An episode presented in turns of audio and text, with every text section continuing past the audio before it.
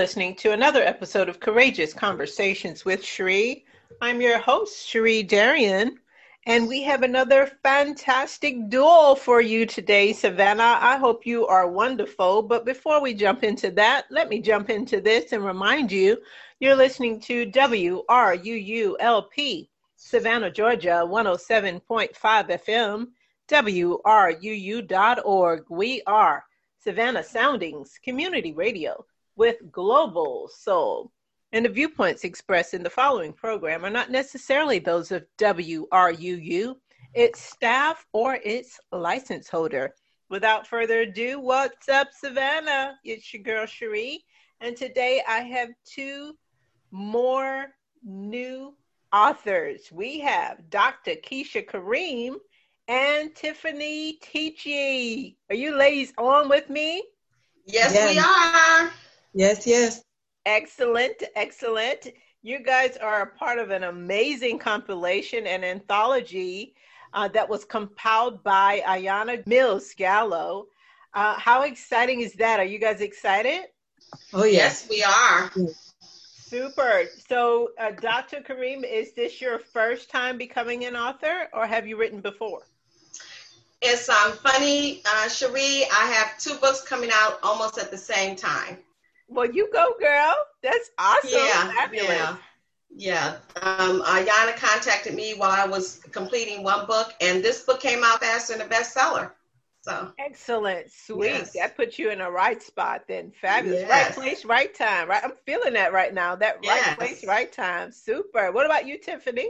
Um, this is actually my second book. I actually um, published the book back in December, and it's a children's book. It's called "What Can I Be: STEM Careers from A to Z." So it's a children's book, and it was a bestseller too in STEM education.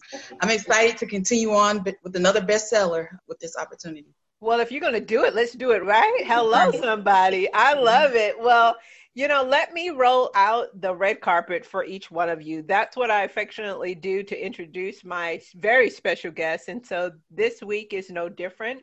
So I'm going to start with you, Dr. Keesha Karriem.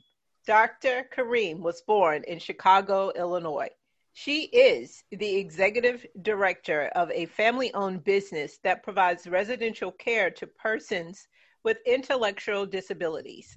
As a mother, aunt, as an entrepreneur, as a government worker, and college professor, she is committed to instilling the values of truth and honesty. Dr. Karriem obtained her doctorate degree from University of Phoenix and completed her dissertation on stress and emotional intelligence, as we know, EI. Her analysis shows how EI contributes to significant life outcomes, such as better decision making and improved learning skills. EI helped her to cope and win against discrimination. Ooh, we're going to talk about that. After recently becoming an aunt of two beautiful twin girls, she decided to create inspiring books that teach both young and old about emotional intelligence, diversity, values, and those with special needs. Two book webinars on stress or EI or to pre-order your copy of the twins I'm sorry, help me with this. It's funny, it's a children's book as well. Tiffany and I got a lot in common. It's called The Twins Say Always, Always Keep Your Promises. Okay, yeah, it looks like a typo on my form. So no, it's, it's correct. It's correct. Always, always keep your promises. It's based on um, my two um, four year old nieces and how they have adventures and keep their promises and learn about diversity, learn about um, disabilities and values. So it's, it's based upon values and diversity and um, disabilities. Excellent, very good. And then we have Miss Tiffany Teachey. Tiffany Teachey is a senior mechanical engineer. I love these girls. These ladies are the bomb.com. They're on it. She is a senior mechanical engineer, science, technology, engineering, math, as we know, STEM, coach and advocate. She is a professional speaker, best selling author of the children's book, What Can I Be? Every parent, I'm sure, is wanting to grab a copy of that. STEM Careers from A to Z, and co author of this amazing anthology, Saving Lives While Fighting for Mine. As an engineer with more than 16 years of experience, Tiffany has a passion for inspiring the next generation to engage in STEM careers. She is known for motivating, empowering, and inspiring others to succeed. Tiffany was born and raised in Winston-Salem, North Carolina. She enjoys traveling and being a youth mentor. For more information about Miss Tiffany, you can visit her website at www.tiffanyteachey.com or follow her on Instagram and Twitter at Tiffany Teachey or like author Tiffany Teachey on Facebook. And we also have Dr. Karriem's uh, email address, Dr. Keesha at yahoo.com. That's Keesha spelled K E E S H A at yahoo.com. Or she can be contacted at Dr. K at Dr. Karriem.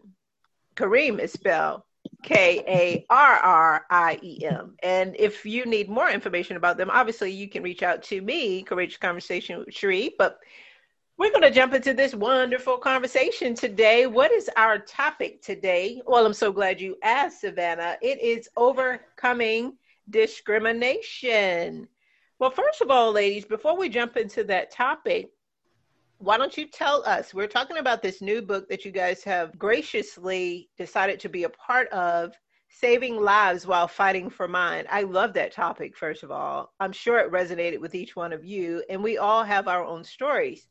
But my question for you help the audience understand what specifically is the title of your story in this particular anthology. Tiffany, let's start with you. It's called Against All Odds, Becoming a STEM Changer. It speaks for itself, going through the process and what dealing with STEM, science, technology, engineering, math. So against all odds, becoming a STEM changer. Awesome. Awesome. Love it. What about you, Dr. Karriem? Uh, my title is From Discrimination to an Entrepreneur with a Doctorate Degree. From discrimination to an entrepreneur with a doctorate degree. Wow. Now, listen, we're talking about overcoming discrimination. Tiffany, I'm going to jump back to you. It is so apparent for Dr. Karriem, but for you with STEM, how does STEM fit with discrimination? Oh, yeah. We deal with representation matters. Um, I push that a lot as far as needing more females, girls, women, as well as minorities, the underrepresented minorities need to be represented in STEM. We don't see many of them. It's starting to grow, but as far as sitting in the classrooms, going to the jobs, we don't see many of us females as represented as well as minorities represented. So that's where discrimination plays a role where we sometimes have to fight to prove ourselves. Um, and I've dealt with that and I've told some of those situations and moments in the book and share how I had to deal with that. Discrimination is all in it because of how we have to be able to sort of fight to have a seat at the table.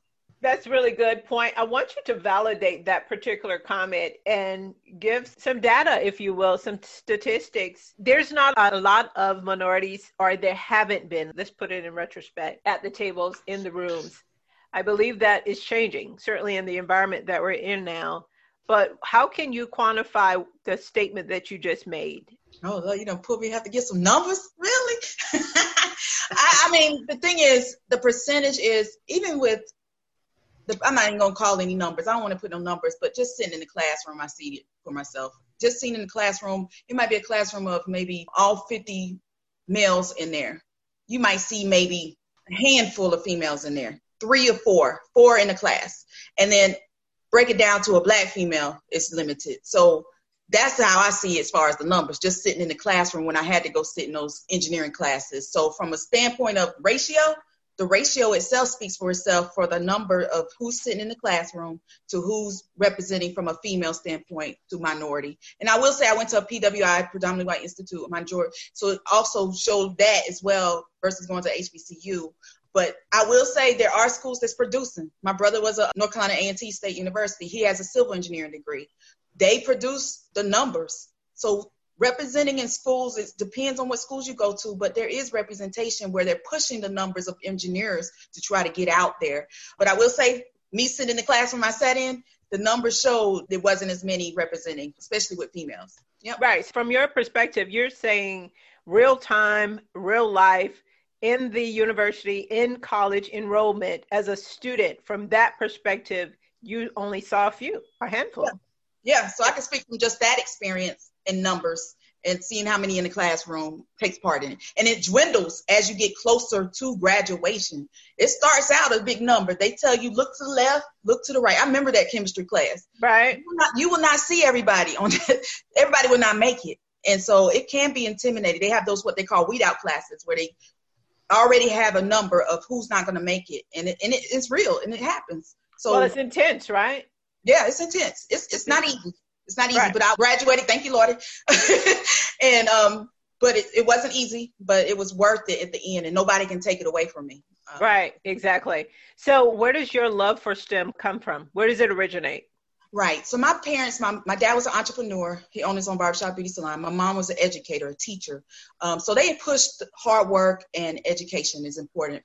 So my brother and I, we had to go to a math and science Saturday academy. It was on Winston-Salem State's campus. And so we would go every Saturday, we would have to go. So we learned, and then from the social capitalist side, my dad was cutting somebody's hair who was a civil engineer. So he said, Hey man, you should get your kids into engineering. So tied in with math and science, the problem solving, and then hearing him, my brother and I decided to go into engineering. And so the problem solving initially I wanted to be a lawyer. I will say I wanted to be a lawyer. I thought I could debate and argue. But when I found out that engineering dealt with problem solving, the math and science, that's the route I decided to go with. How important do you think it is to have exposure? I, in reading your bio, you enjoy traveling and mentoring youth. Yeah. And so obviously you've written a book, uh, What Can I Be? And that's directly focused on STEM careers from A to Z. So with that being said, how important for minorities especially, or people of color, women, you name it, how important to have that exposure? It sounds like in that barbershop, here mm-hmm. it is, your dad was privy to that. And mm-hmm. then that obviously opened the door for you guys. And now, obviously, you have gone through and gotten the necessary credentials that you need. As you stated, no one can take it from you now. Mm-hmm. And uh, you're here to pay it forward. So, how important do you believe now, with the work that you're doing, the great work that you're doing, that minorities are even exposed to these opportunities, especially in the world that we're living in today. It's a bunch of AI. Uh, mm-hmm. COVID sh- certainly shut us down. We're recording right now via Zoom. Coding, I'm thinking about all these different things. It's not basic arithmetic anymore. Yeah. You know? So I talk about how it's important to have opportunity, access, exposure, and knowledge. If kids can start off early, getting exposed in that manner, I think that's key. So that's really why I decided to go with starting with the age K through two. Third grade is that prime time when they start deciding what they're gonna do with those kids, and they and and that's the prime time they start looking at and that whole prison pipeline, the whole thought of mm-hmm. okay, this kid isn't excelling, you know. So starting early is what's key to get that exposure, and then having those resources as far as and I talk about that in the book of being able to get that resources being exposed through mentoring and sponsorship and those type of representation like i said if they can see that so going out talking to the kids i'm always talking to the kids. We always yeah. i'm a part of a lot of organizations. So a lot of times i ask them who's met an engineer and of course at the beginning they don't know but by the time you've done a presentation you've done hands-on activities at the end i ask who's met an engineer and so now they can all say they've met an engineer. What gets me is when they get older and they might run into me, they be like, I remember when you came and talked to me. And when I see them full circle and they became an engineer or they came in these STEM, STEM careers. And it's just the impact that's made from making that key connection of exposing them early, I think is what's key. And so that's really what makes my day when it, when it comes full circle and they say, oh yeah, I remember when. so um, listen, um, I'm I'm looking at you and you're talking about someone coming full circle. I'm thinking, what do you mean? You look like a baby yourself. Thank you. You're welcome. You're welcome. Now you just tapped on the age of I think the age where they're impacted the most. What age again for our parents that are listening would you think that they should be introduced Right. So, the, like I said, I have that other book, which is from five to eight year olds. So it's K through two. And so that's that prime time where I'm saying, let's catch them right before that third grade. Let's catch them right before. So before five to eight year olds. Yep. So that's the time frame I would say try to get them, get them early and expose them, giving them the hands-on activities, having those girls sit up front, see themselves. And I talk about that too, how I was that one who was curious. I was that yeah. one who was up there asking the questions. Um, I speak about how a teacher yelled at me, but I had my parents there. My mom did not play that. She yeah, came yeah. and talked to the teacher. She said, "Oh no, Tiffany can ask the questions, but she was the teacher was having a bad day. So I talk about that kind of thing of I, no matter what, it helps as well if parents can also be involved, put in the work as well. And I was blessed to have two parents that were there, and and I think that's key as well. It would help. Mentoring helps. Right, absolutely. Before I go to Dr. Karriem, I want to ask you for the parents that are listening that may have children K through two before the third grade ages, um, that five to eight year old what are some of the things that they can do at home because you were talking about getting in the classroom well we're still very oh, yeah. much in a at home space yes. social distancing what can they do some practical tips that you can give to them if they're thinking mm-hmm. oh my mm-hmm. god just tell me one thing where i can start Right. And virtual has been the thing now. And as an author, it's like you have to be creative now at this point. Yeah. How are you going to get out there in virtually? So there are a lot of tools online that they can go to for virtual. They had a lot of summer camps, virtual summer camps. It ended up being turning around doing summer camps. Now, yeah. I'm a part of a lot of organizations like the National Society of Black Engineers, NSBE, Society of Women Engineers. And there's stuff online where there can be activities and hands-on things that they can do online as well for example, I've done hands-on where you could take stuff at home, like a build your highest tower with whatever materials you have. So like spaghetti and marshmallows. Use the resources you have, and it's the problem-solving thing. So if they can right. think about Good. things they have at home, they can use those tools and start having those questioning attitude as far as things in the design process itself. Those right. are some stuff they can do at home, take advantage of. Right, you know, because it could be very well intimidating even for the parents. You're thinking oh, yeah. engineering, they're thinking it's outside of their wheelhouse. Where do I even begin? Mm-hmm. And certainly, listen, our children are so gifted. Like you give mm-hmm. them a remote control, and we try to get the smart TV set up, and they can do it like that, right? Or you yeah. give them an iPhone or something, and they can use it quicker than an adult. So when it comes to that problem solving, critical thinking skills, I see certainly why it's so important. And you're right. Our world has totally shifted. So we're going to come back to you. Thank you so much for all of that. I want to yeah. shift to Dr. Keesha Karriem now. We're talking about why you said yes in the title of your story. Why don't you jump in? Yes, because Ayana, it was just like it was meant to be. She came and said, I'm, I'm doing this anthology, and I was just wondering if you were interested. We're talking about saving lives and saving your own. And and I thought it, I was thinking, okay, she was talking about like, you know, the pandemic and nurses and all of that. I said, well, you know, we have group homes for adults with disabilities. I said, but you know, I'm kind of going through something right now. And she said, well, that's a perfect, um, perfect thing to write about. And so it started um, going into discrimination. And what I what I have experienced, I've had 29 years in the federal government, and I've experienced a lot of discrimination, and it really stems from, it's kind of similar to Tiffany's, is that I think when you get to a certain point, they do not want females, they do not want black females, and in my case, definitely not black female Muslims going up the so called government or corporate ladder. And so that's how my interaction and how my story got written. Wow. Who is your target audience? Who are you trying to speak to specifically? I know this book is about stories to empower women to win. So, women, yes. we get that. But when you think through the lens of your own story and a potential listener, who is that person today? I'm talking to the women starting their careers in corporate America and federal government, and even in, as an entrepreneur. You know, we all have to answer to someone. So I'm really speaking to those who are starting their careers. Got it. Very good. So, what is your own transformation then? My transformation has been um, filing several EEOC complaints, being very um, disappointed in how my career was going because it was start off fabulous.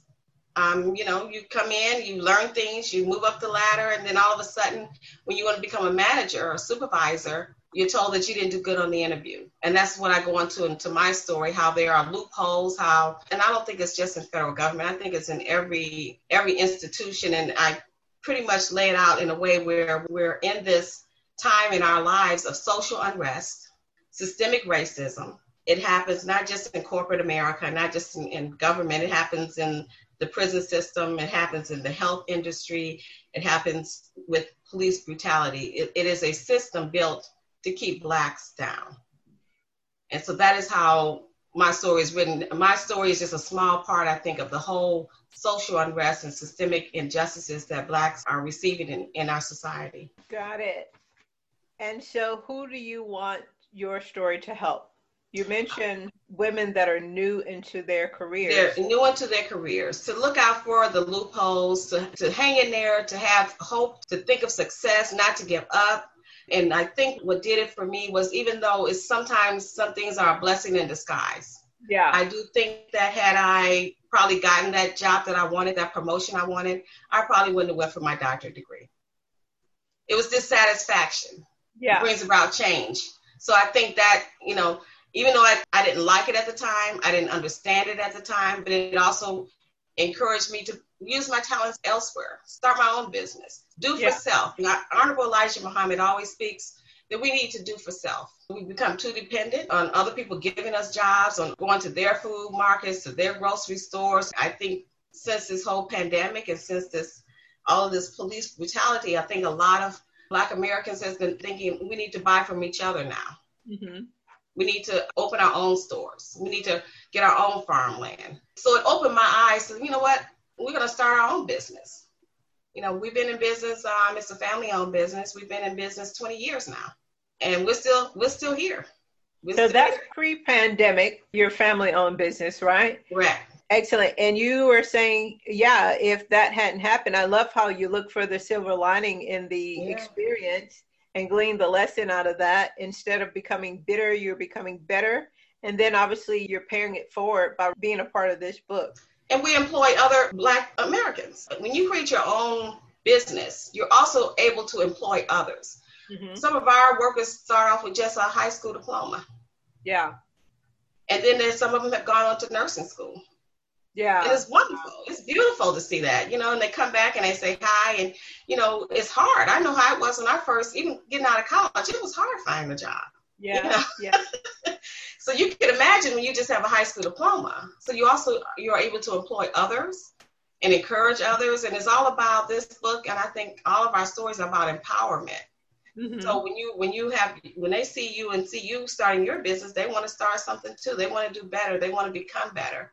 So I think it's all about, like you said, finding that silver lining. It's about saying, you know what, you know that old saying, turn lemons into lemonade. But right. but, but you but you can't just sit there and mope and groan and complain. What are you going to do about it? Mm-hmm.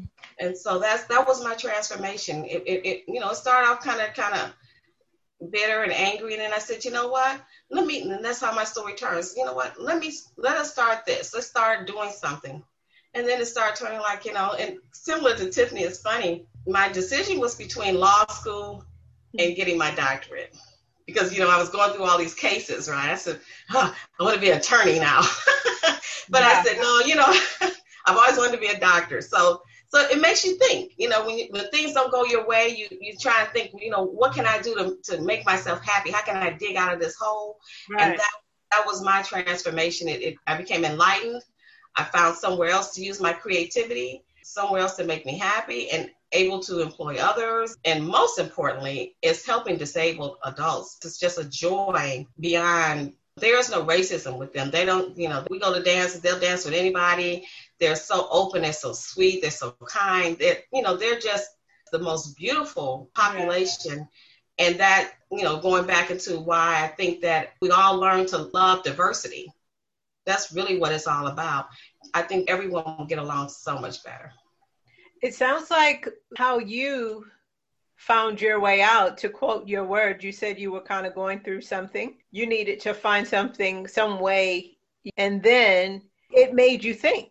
Like the struggle itself made you think and reconsider, okay, I guess re examine your own life. And then you yes. ask yourself the question, how can I dig myself out of this hole?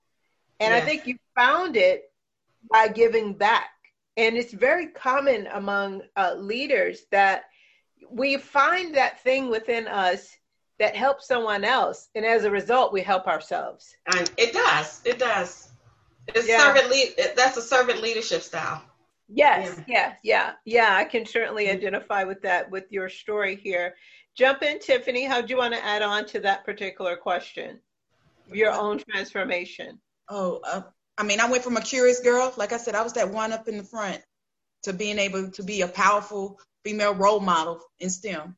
And I think that's the biggest thing is representation matters. Um, and got to see more of us because we so many people have paved the way for us, and that's why I'm all about paying it forward. And it's important to do that too and lift people up. I think that's the biggest thing. We as women empower each other. But I think of the thing of girls compete, women empower. We yeah. empower each other. And these type of stories are the ones that are encouraging us to look out for each other because it's a tough world out there and what we're dealing with today. And that's what I say with where I talk about my transformation. I'm just trying to be that role model, to be that example and leave a legacy. What will they say when I leave? And that's yeah. the thing is I want to make sure I'm making an impact and making a difference. And I think Absolutely. that's the little thing that I look at um, from a transformation standpoint. Yeah, that's fabulous. So what I hear you saying that you were that little girl at the front of the room asking the question. So it sounds like you would certainly applaud the inquisitive nature of our youth, of our oh, yeah. children. Oh yeah, and and you see it early. A lot of the parents don't realize it, but those kids, if they're up there, you might give them something. You they might put something together. Like my brother, he tore up. They used to have Teddy Ruxpin, right?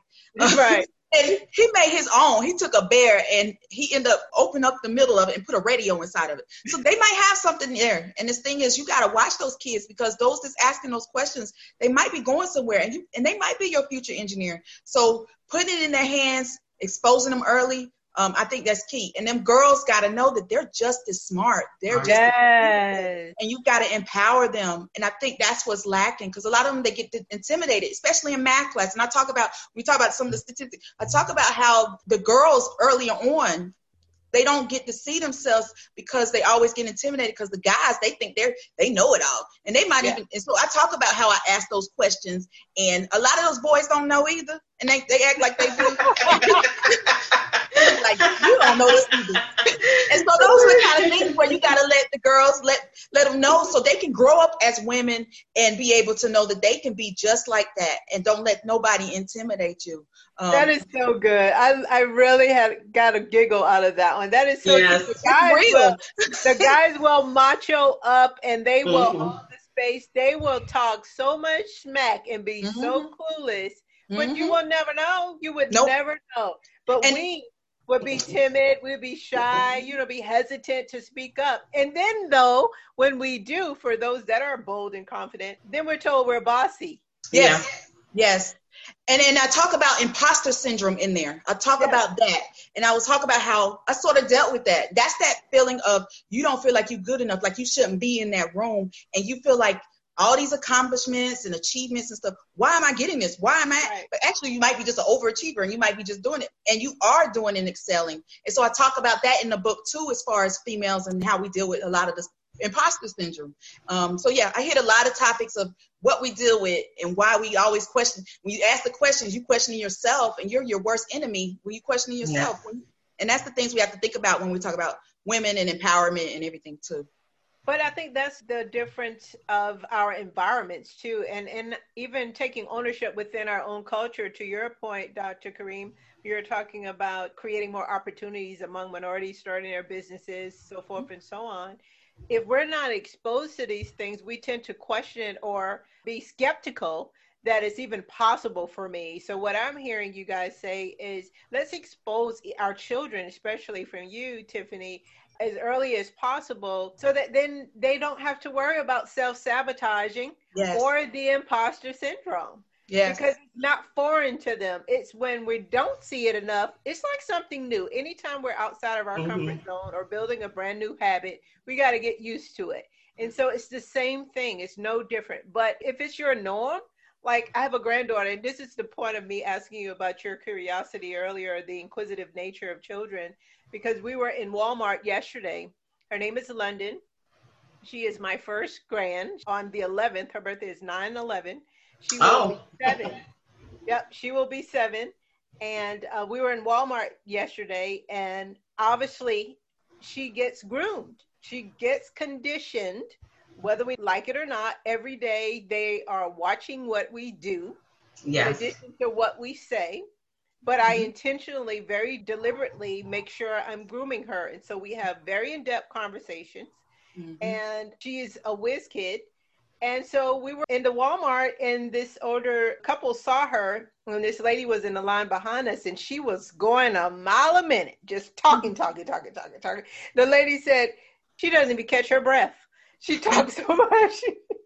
she talks so much she doesn't even catch her breath. Really? And I just I championed that. I said, You're absolutely right. We're working on articulation.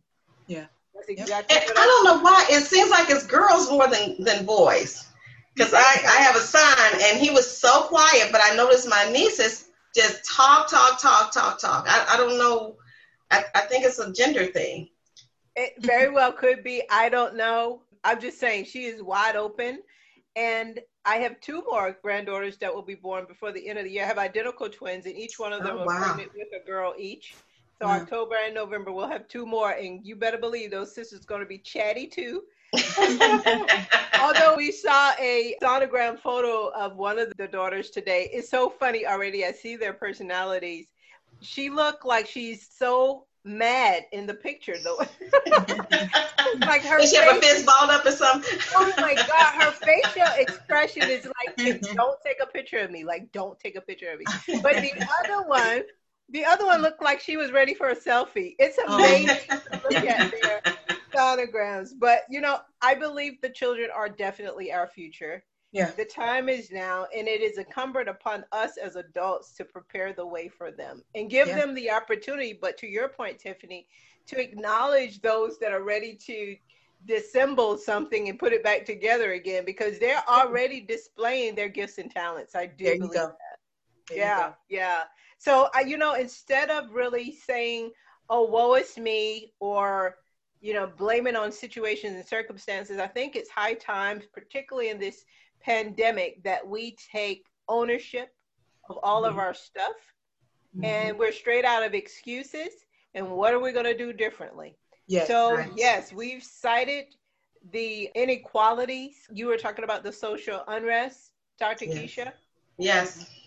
everybody knows now it's not just the south the east or the west or the north It's the everywhere. entire world gets Yeah. it so Yeah. now we're not going to continue to sing that song we're singing a different song we said enough is enough but then now what are we going to do so i want to shift the conversation so if you have experienced discrimination tiffany you gave great examples of what we can actually do and i would echo that and say expose our children sooner rather than later mm-hmm. quicker and faster mm-hmm. and pay attention you know Yeah. it's, it's upon you i think even with this environment we're talking about virtual homeschooling right hmm even in this space the parents have become the teachers all over again Oh yeah. Oh yeah. we've always been the first Yes. teacher but we have no choice but to be the first teacher now Mhm. and so now okay it's incumbent upon me to make sure little johnny learns his abcs so forth and so on that he's taking time to read and not just on the nintendo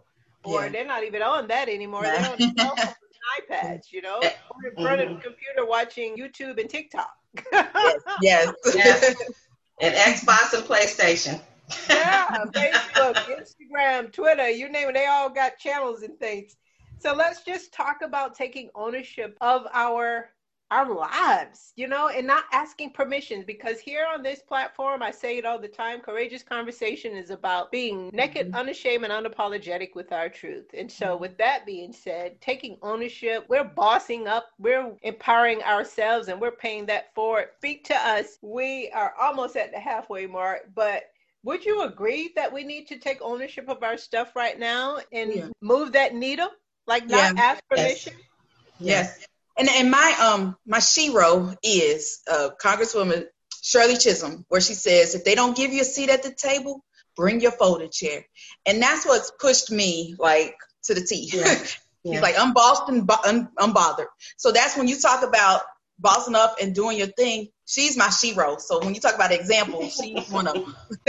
That's a valid point. It is so important that we have those sheroes those heroes. I don't want to leave the men out because you're as important as well. But yeah. we have those mentors, those people that can actually pour back into us, those people that can see the potential in us and actually call it out. Just call yeah. it forth. Yeah. Just speak to the greatness and that you can do whatever you like, you know? Mm-hmm. And as a man thinks, so is he. I believe yeah, that's that. true. That's yep. true. And mine is more um, with the Honorable Elijah Muhammad. He said, like I said, we should do for self, but he also had a quote where he says, we should stop begging the white man for a job. Hmm. we have to create our own jobs. Yeah. You know, and even back to, you know, I went to CVS High School in Chicago, and back then there were architectural programs, drafting, electrician, plumbing, the trades. We've gotten so far from that. Back to the Booker T. Washington days and all, where you could come out of high school being able to, you know, maybe take an apprenticeship or whatever and become a plumber. And instead of trying to go out here and now we're just begging for these service jobs, everyone might not be cut out for college. Yeah, yeah that's true. That's, true. that's absolutely true. I believe more than anything, I believe so strongly in more than just a job. I think it's so high time that we think about wealth creation. I had this conversation yes. with some of the previous guests on starting businesses as well mm-hmm. and leaving, to your point, Tiffany, a legacy. Yes. You know, yeah. Yeah, yeah, let's definitely do that. That is so good, ladies. We're already at the halfway point. I'm going to take a break just for a couple of announcements, excuse me, and we will be right.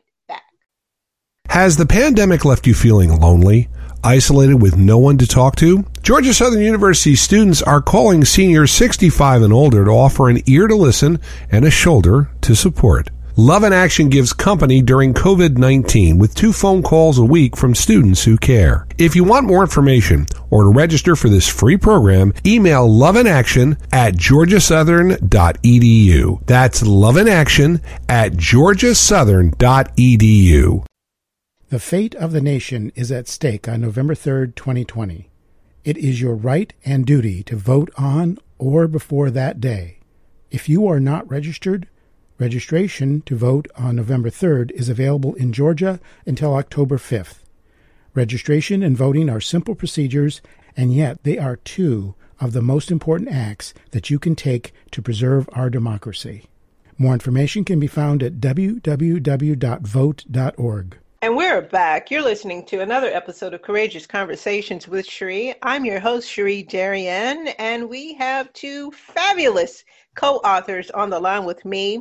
Dr. Keesha Karriem, and our mechanical, excuse me, senior mechanical engineer herself, Miss Tiffany Teachey. You ladies still there with me? Yes, oh, yeah.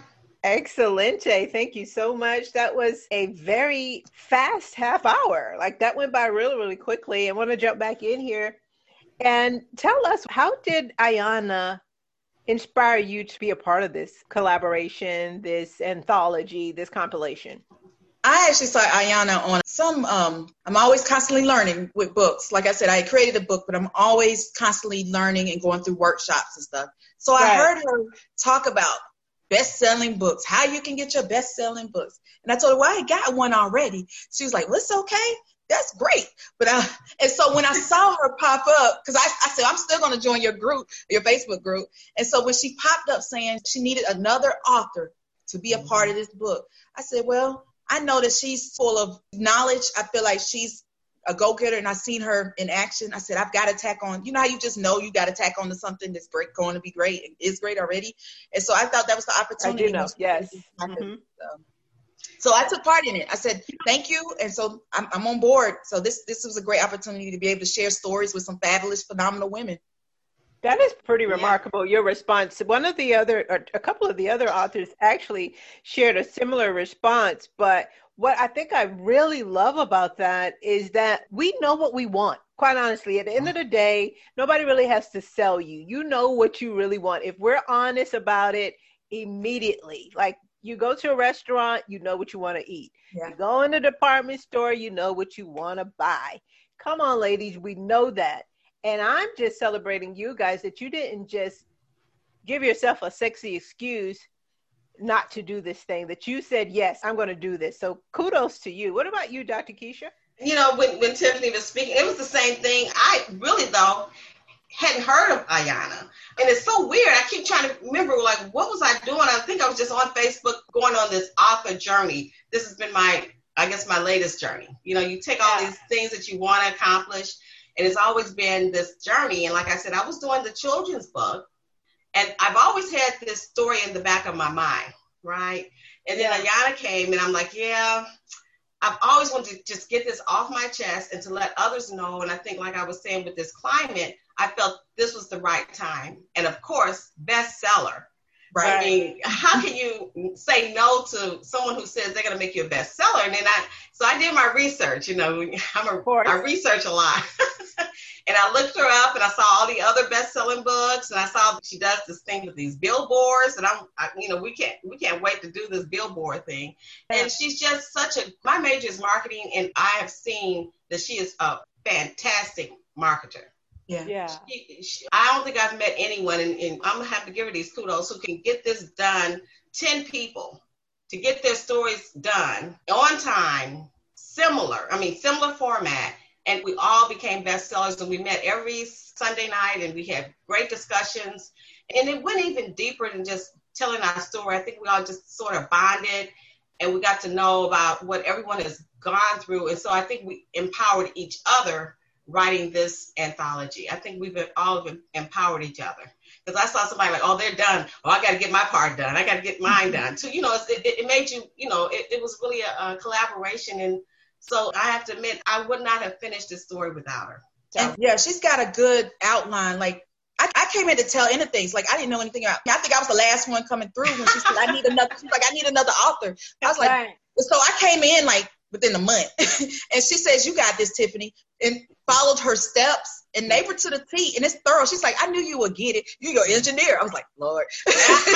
yeah. Oh, she says that. You know, you're a doctor. Oh, you know, you can. You can. It's just another dissertation. But she Yes, has this thing but- called write, pray, release, and Yeah. her method of getting you to write is awesome. It's awesome. It's it's good. It's good. It's thorough. Yeah. Wow, that's fascinating. That is so amazing.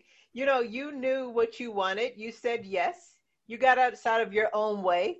You didn't let that negative chatter talk you out of something that you knew within your heart that you wanted to do. And look at you guys. You're best-selling authors for real. Yes. Yeah. Yeah. Yeah, about to be on billboards. All of that, I'm sure, to your point of the marketing skills that she has. Yes. But more importantly, what I've heard from you guys here today and some of the previous authors, the character of the individual as well. Yes. Yes. Yeah. Yeah. So I think to your point, yes, you are best selling authors. This is an amazing book. You've shared your stories. But I bet you've gotten so much more than just the title best selling author out of this Yeah. time Oh yeah. Oh it's yeah. a journey. It's always a journey. When you like finishing school, getting a, your degree, writing a book, it's, it's always that journey and what you learn on that journey. Yeah, and it helped build credibility too. Like I've been this children book author, but I was like, I want to empower women. I've been motivating and telling other people I empower kids. Oh, Why not empower the women? populations. Yeah, I know. I know. So I was Yeah. like, this is changing my brand. I'm Yeah. building upon my brand, and it's like I'm okay with this. This is good. Yeah. This is good. You're actually expanding it. You're- Yeah, there you go. yeah you yeah it's, Yeah. it's even broader so why should others write their stories i'm so inspired to hear you i'm sure people that are listening is oh my god i have always thought about writing my own story or becoming an author as well. Why is it important that other people share their stories particularly in this environment that we're in on a global scale you know like worldwide? Why is it important that people tell their stories? Well, I tell you what Ayana told me when I was, it didn't take me long, but I was, you know, I was like, should I do it? And it's therapeutic. Mm. If for no other reason, there's a lot, you know, if you've gone through something, if it's something you want to say, if it's something in your life that you want others to know, it's very therapeutic. Mhm. On the other hand, if it inspires someone, and I said it to myself because you expose a lot, you expose a lot of what you went through. But if it inspires someone to say, you know what, I read this book, and she said, if your boss come up to you and do this or that, or or if you don't know what to do in a situation, because I talk about emotional intelligence, that was part of my uh, dissertation, is and they say that EI is better than IQ. mm-hmm. You could be you could be very smart, but you still don't know how to talk to people. Mhm. You don't know how to approach people. similar to how the police are approaching our black men on the street. All it takes is a conversation. If learning emotional intelligence, they could just take a class in it because I heard they only take six weeks training. But if you could just learn just how to talk to people, how to have empathy, how to say, you know what, this guy, you know, this guy here, he, he seems to be like he has like a little disability, a learning disability. Maybe I shouldn't put him in a chokehold. Right. I mean, it's just trying to inspire people to learn how to treat others. And so if my book can help one person, you know, change their life in any way, any any positivity out of it, then I'm happy. You know, to me that's what books are for anyway. To give you creativity, to make you think outside the box, to just inspire you and also to teach you. I think that is the whole purpose of books anyway. Right. What I heard you say is yes, you have to expose a lot when you do. When you take on particularly this particular role, this particular book, Saving Lives While Fighting for Mine, that's a vulnerable position. And so the willingness to be open, honest, naked, unashamed, transparent, whatever word you want to use, it does take courage to do that. And so we don't want to minimize that. But many times, to your point of the police brutality, common sense is not always common. But what I've learned is people don't care how much you know to the intelligence until they know how much you care, the emotional intelligence. So you're talking about IQ and EQ, EI. You're absolutely right. I agree 1000%. What about you, Tiffany? Um, everybody's got a story to tell. You can't, nobody can tell your story better than yourself. And that's what you have to keep in mind. And you just don't know what impact, like I said, when those kids come back and they've grown up, you yeah. don't know what impact you might have made on that one person, that one book. You don't know what impact telling that story is. And that's what we have to think about.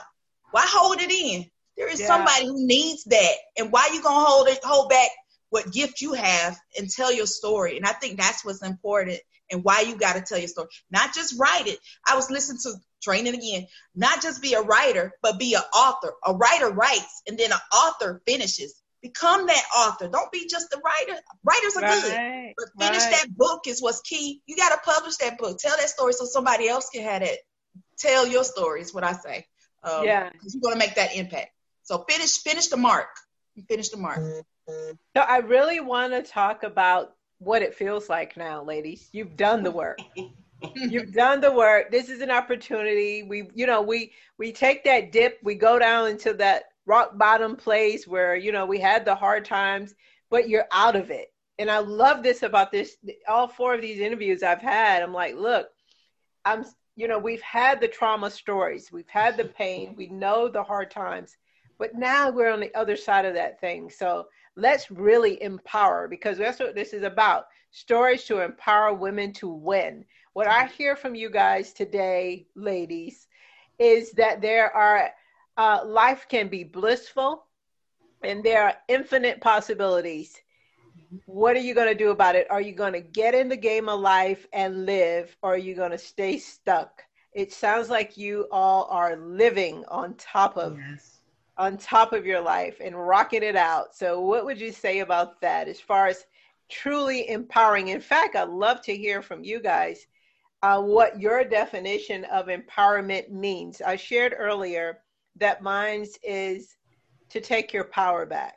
And somewhere, mm. uh, you know, along our own journeys in life where it gets tough and we all have those moments, we lose it we can lose that. It's like driving your car. You eventually need to go back to the fill up station to put more gas in, right?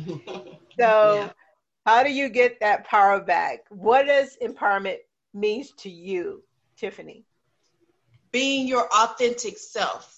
I think ultimately being your authentic self will empower you to be who you be you. Don't be anybody else. Take back, like you said, don't let nobody take your joy away. Yeah. and that's the, it's the truth. Don't don't let nobody take kill your joy because you are here for a reason, and that's the thing we have to empower ourselves and know you're here for a reason and and live it. My motto is living my life like it's golden. Um, yeah. And that's, Jill Scott. so when I think of empowering, you got to remember why are you here? What purpose are you here? You're here for a reason. So why you here? Make a difference Be, yeah. be be about something and make that change. Be a change agent. So empowering is being that change agent, being your authentic self, and knowing you're here for a reason. That's how that's how I look at it. You are here for a reason. Live your life like it's golden. golden. Yes. yes. yes. I love that. Jill Scott, guys, if you want to hear that, yes. Song, there you go. Don't pull that up and jam to that. Love yes. it. Come on, Dr. Karriem, take us on in.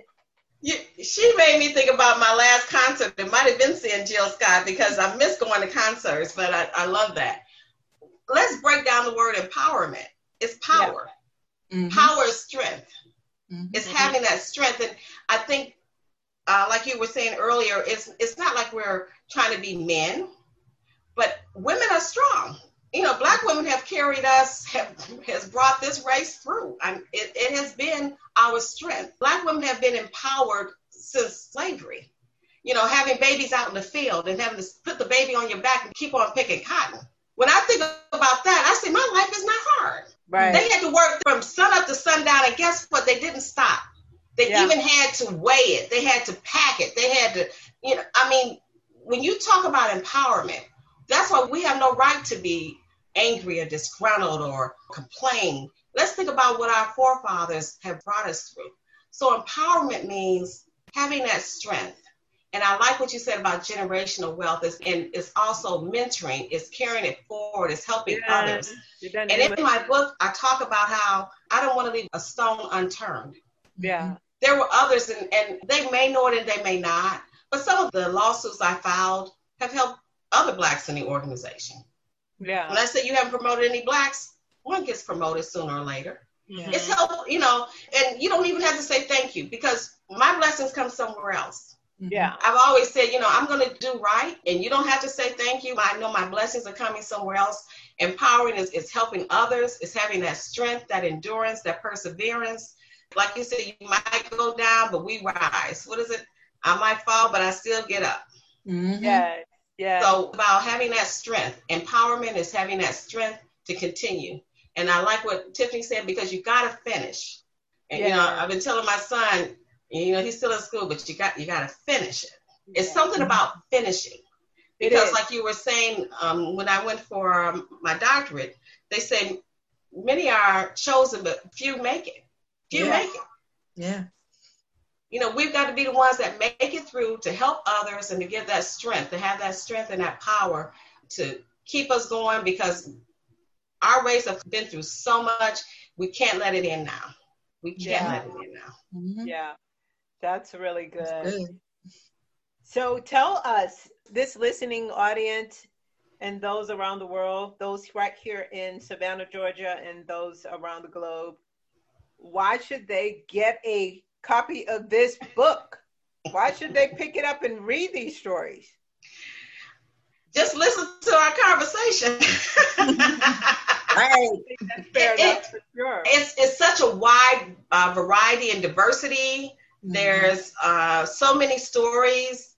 And if you want to be empowered, if you want, if you want to learn anything from what I've always believed in learning from what other people have gone through. If you can save yourself yeah. the trauma and learn through what other people have, have experienced, this is the book for you.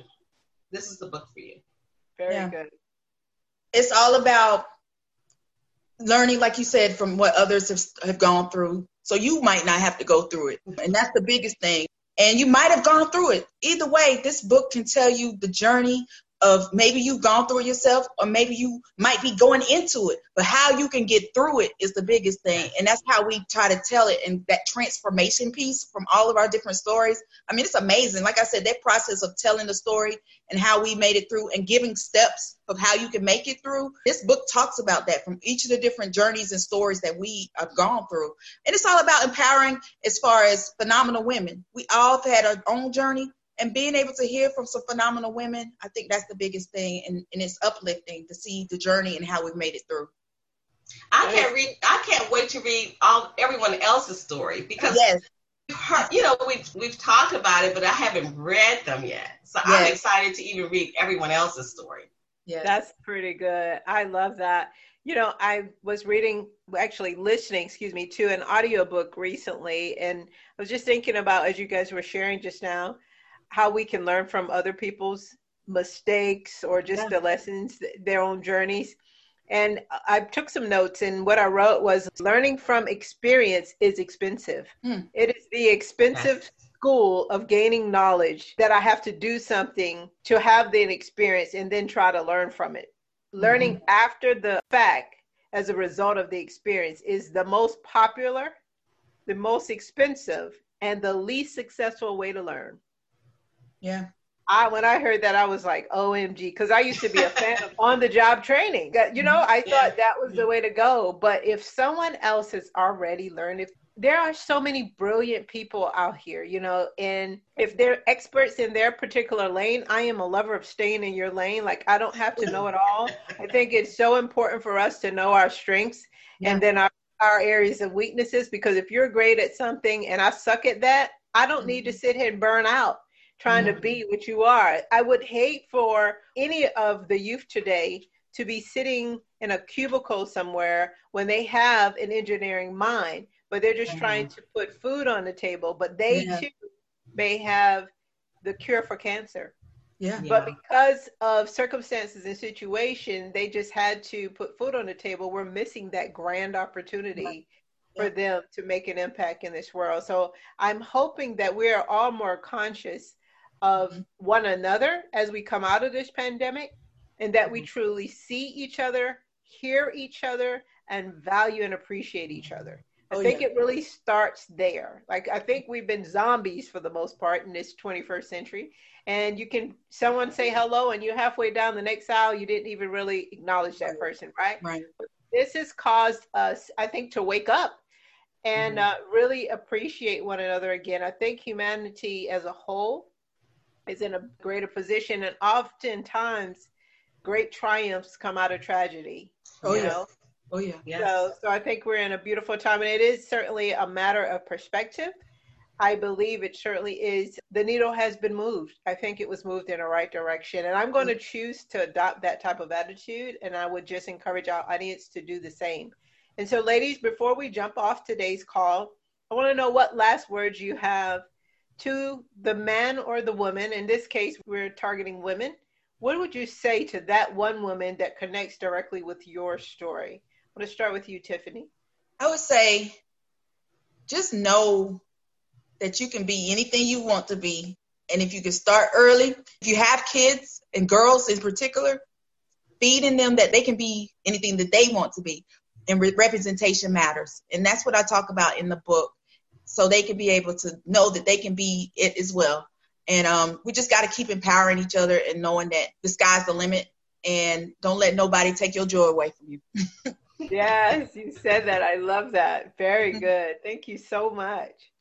Mm-hmm. Dr. Keesha, Karriem. Never give up. Never give up. And even though it may seem dark, like the darkest hour is just before the dawn. You never know if you get, if you just hang in there another another second. If you just turn that corner, there may be something else awaiting you.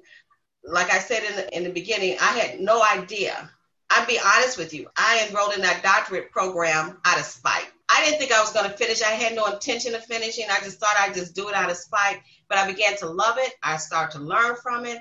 And so I grew from it. So always look for another way to solve a problem. Get out of that issue. Look for something different. Look for something outside of what you outside your comfort zone and never give up. Never give up. Think of something else to do. Think of another way to do it because there's always opportunities like my sister here said Tiffany, we're geniuses. I had the hardest time with stats. I had to take advanced stats.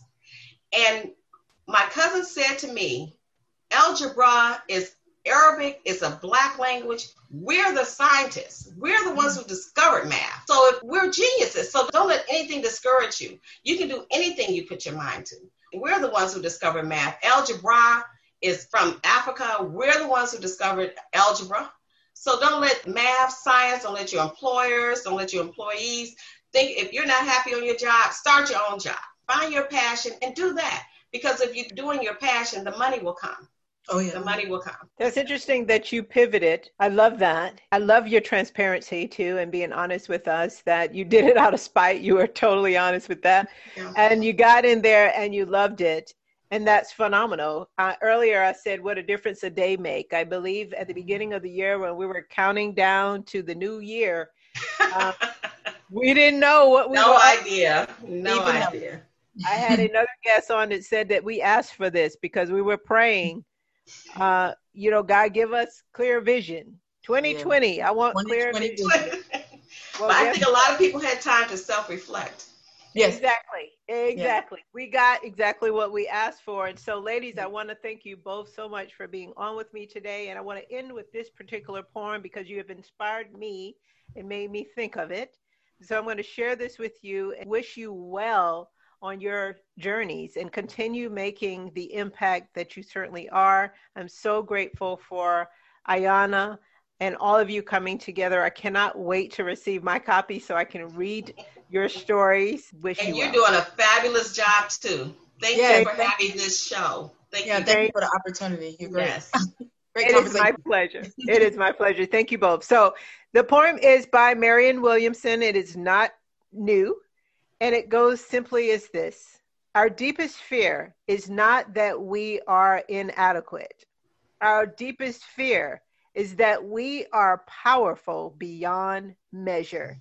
It is our light, not our darkness, that most frightens us. We ask ourselves, who am I to be brilliant, gorgeous, talented, and fabulous? Actually, who are you not to be? Yes. So to your point, Dr. Keesha, you're spot on. We are brilliant, absolutely brilliant. brilliant. Mm-hmm. And as I say to all women, we are the treasure. So yes. thank you, my treasures. It's been another episode of Courageous Conversations with Cherie. I want to remind you that the viewpoints expressed in the preceding program were not necessarily those of WRUU, its staff, or its license holder. And until next week, Savannah, Take care.